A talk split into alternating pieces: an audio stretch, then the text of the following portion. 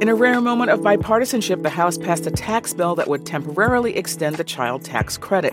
That bill passed with majorities from both parties. How will it help kids and low income families? I'm Michelle Martin, that's Leila Fadel, and this is Up First from NPR News. The president of Ukraine and the country's top general are feuding. It may mean the general loses his job. But will that disagreement among those leaders affect Ukrainians' morale as they try to maintain their fight against Russian aggression with less and less support from the West? And TikTok is losing access to music by some of the world's most popular artists Taylor Swift, Lady Gaga, BTS. No more dance challenges to their tunes. So, what's at the heart of the fight between the social media platform and Universal Music Group? Stay with us. We'll give you the news you need to start your day.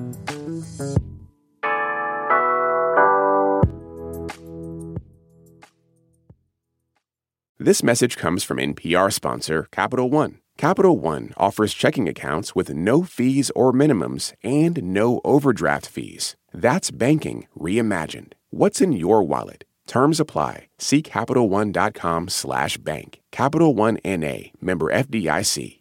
This message comes from NPR sponsor Carvana. With thousands of options under $20,000, plus customizable financing terms and down payments as low as $0 down, it's easy to find a car that fits your lifestyle. Visit Carvana.com or download the app today. Terms and conditions may apply. On Wildcard, the new podcast from NPR, you'll hear people like comedian Jenny Slate reflect on their lives. What is something you think about very differently today than you did 10 years ago? Dressing, like not salad dressing. I've always loved it and I'll never stop. Dressing my body. That's all part of the new game show Wildcard, only from NPR. Listen wherever you get your podcasts.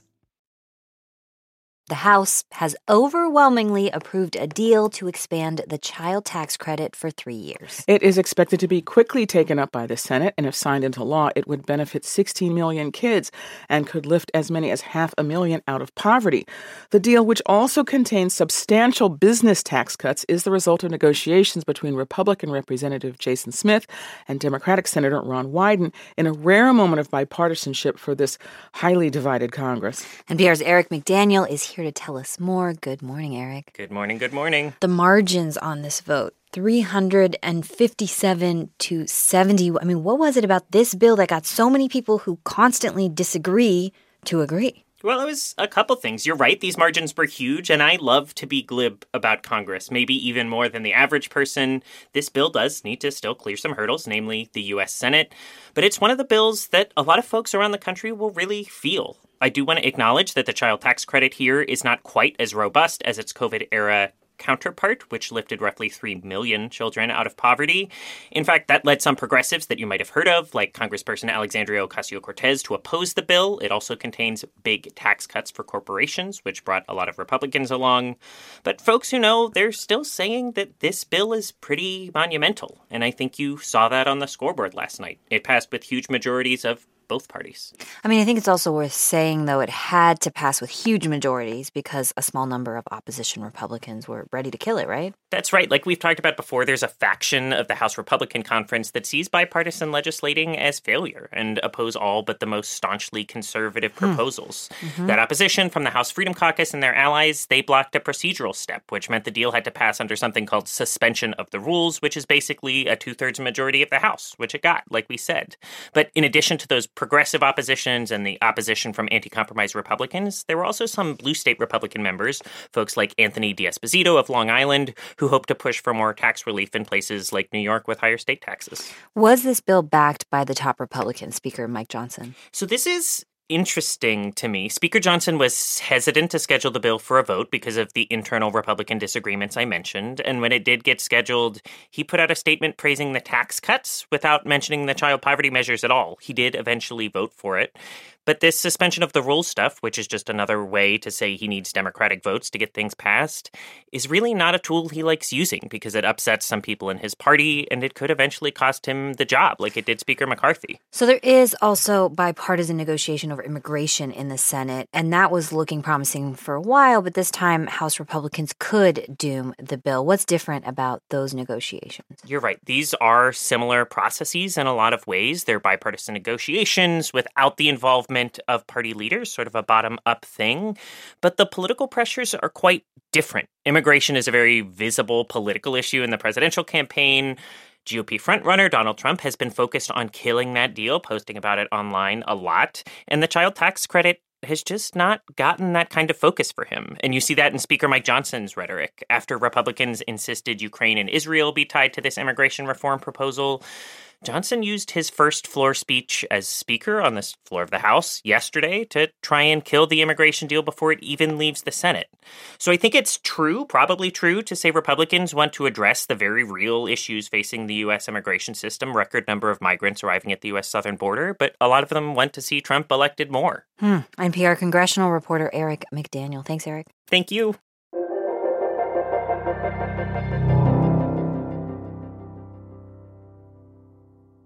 European leaders have passed what is a delayed aid package for Ukraine. It allocates more than $50 billion to the country that has been at war since Russia's full scale invasion in 2022. It comes at a time when a major shakeup appears to be in the works, as tensions between Ukraine's president and top general have boiled over. And that general, who is well respected by Ukraine's allies and beloved by Ukrainians, is at risk of losing his job. And that could divide the Ukrainian public at a crucial crucial time as Ukrainian soldiers struggle to defend the front line with fewer resources from the West. Joining us now to talk about this is Joanna Kakissis in Kiev. Hi, Joanna. Hi, Leila. So let's start with this aid package that passed today. How does this affect Ukraine's war effort? So it's going to be a huge boost. Ukraine's going to be able to pay for ammunition, for weapons. It's going to be able to start economic programs, improve infrastructure, all these things that it doesn't have money for right now because it's spending all of its resources to fight Russia. Mm-hmm. And this package was held up in December by only one vote Hungary's pro Kremlin Prime Minister Viktor Orban. The EU and Ukraine lobbied Orban to lift that veto, and they finally managed to do that.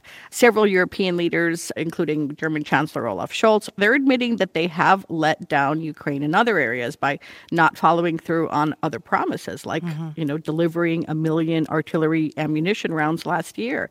Uh, the EU is now uh, hoping to send just half of that uh, by next month at the earliest. Russia, by the way, is firing three or four times more ammunition than Ukraine, and the Ukrainians are forced to ration ammunition. They're trying to hang on to their positions even as they fire fewer rounds. So it sounds like, as you said, it's going to be a big boost, but they want more. And the aid from the U.S. is still in limbo. And it's coming at a time of internal turmoil in leadership there. What's behind this feud between the president and this top general? President Volodymyr Zelensky has had problems for months with General Valery Zaluzhny, the military chief he appointed in 2021, and that was before Russia's full scale invasion of Ukraine. Ukrainian media and analysts have said that Zelensky wants a military chief who is more loyal to him. Zaluzhny has publicly contradicted Zelensky's narrative on the war. And remember, Zelensky is a former actor with a powerful communication sense. He's been telling Ukrainians that the country is slowly but surely heading to victory against Russian invaders. While Zaluzhny, he is a lifelong military man. He's a realist. Mm. The hmm. war is now about to enter its third year, and the front line is barely moved. Uh, he says it's a stalemate. Now, Zelensky's spokesman has denied that Zaluzhny has been dismissed, but a source close to the government confirmed to NPR that Zelensky did ask Zaluzhny to resign earlier this week, but that the general refused. Zelensky can also fire Zaluzhny outright. As president, he has the right to do that, but that likely means a very public backlash. And we describe Zelensky as beloved. I mean, if you could just tell me how mm-hmm. popular is he with Ukrainians?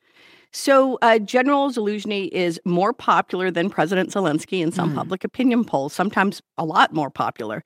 Under Zaluzhny's military leadership, Ukraine was able to defend itself uh, in the early days of the war. And Zaluzhny also led counteroffensives in 2022 that pushed Russian troops out of large parts of occupied land.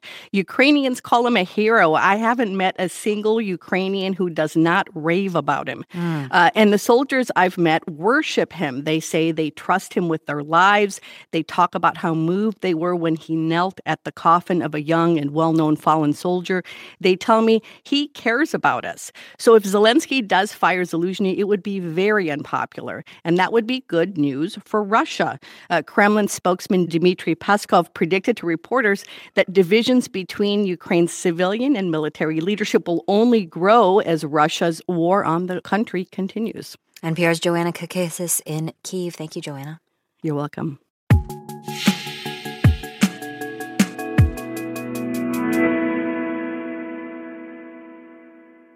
TikTok users are waking up to a new reality this morning. The world's largest music company is pulling its catalog from the social media platform TikTok. The move by Universal Music Group coincides with contract negotiations that have gone public and become acrimonious. The impact across the music industry could be huge. Here with us to discuss the conflict is Stephen Thompson from NPR Music. Welcome back, Stephen. Thank you so much for having me. Okay, so how big a deal is this? I mean, what type of artists, how much music is affected here? Well, we're talking about some of the biggest artists in the world. The tendrils of Universal Music Group extend to countless big name stars Billie Eilish, BTS, mm. Drake, Lady Gaga. I could fill this entire segment just listing names, but I do have to note that Taylor Swift's music is also included in here. In 2024, every news story about music has to include at least one mention of Taylor Swift. That is practically the law. I feel like that's true. Posts on TikTok often have a lot of music in them. So, how would this process work? Well, TikTok has license agreements with labels and artists, so users can access a searchable library of authorized songs. So the first universal move here is to simply demand that its library be removed from what TikTok can offer. It's not necessarily a matter of throwing a switch, but that's the first step. From mm-hmm. there, you're looking at things like takedown notices, old posts getting blocked because they have unauthorized music in them, that sort of thing. It'll be kind of piecemeal. That's going to unfold over time, depending on how contract negotiations play out. Okay, so wait, are we eventually going to be seeing all these TikTok dan- dance challenge videos with just people dancing in silence? well, it's it'll depend on how long this drags out. It'll depend on the song and the artist that we're talking about. I do like the idea of people sort of shuffling in silence, but those those videos are, are more likely to just be blocked. So users will see broken links instead of mm. the dance moves they crave. So, what are Universal's demands? What do they want?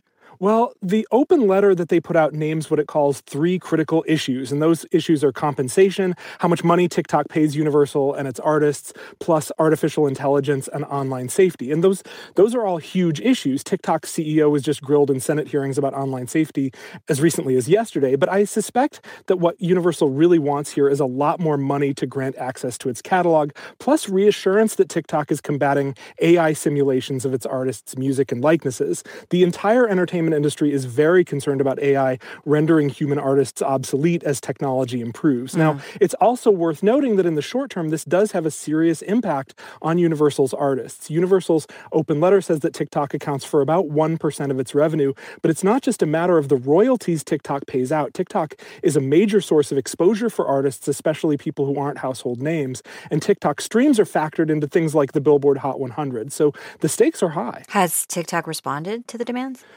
Well, TikTok released a statement that accused Universal of putting greed ahead of the interests of its artists, basically saying they're denying them this huge promotional platform, which doesn't really speak to most of the issues in Universal's open letter. It may seem like a simple contract negotiation with two sides arguing over money, but the gray areas are huge and the larger issues aren't going away. NPR Stephen Thompson, of course, mentioning Taylor Swift in this music story. Thanks for your time, Stephen. Thank you, Leila. And that's up first for Thursday, February 1st. I'm Leila Fadel. And I'm Michelle Martin. Today's episode of Up First was edited by Kelsey Snell, Mark Katkov, Rose Friedman, and Olivia Hampton. It was produced by Ziad Buchh, Ben Abrams, and Ana Perez. We get engineering support from Stacey Abbott, and our technical director is Zac Coleman. Start your day here with us tomorrow. And the NPR app lets you keep public radio in your pocket. You'll find a mix of local, national, and international news, plus the best podcasts from the NPR network. Download the NPR NPR app in your App Store.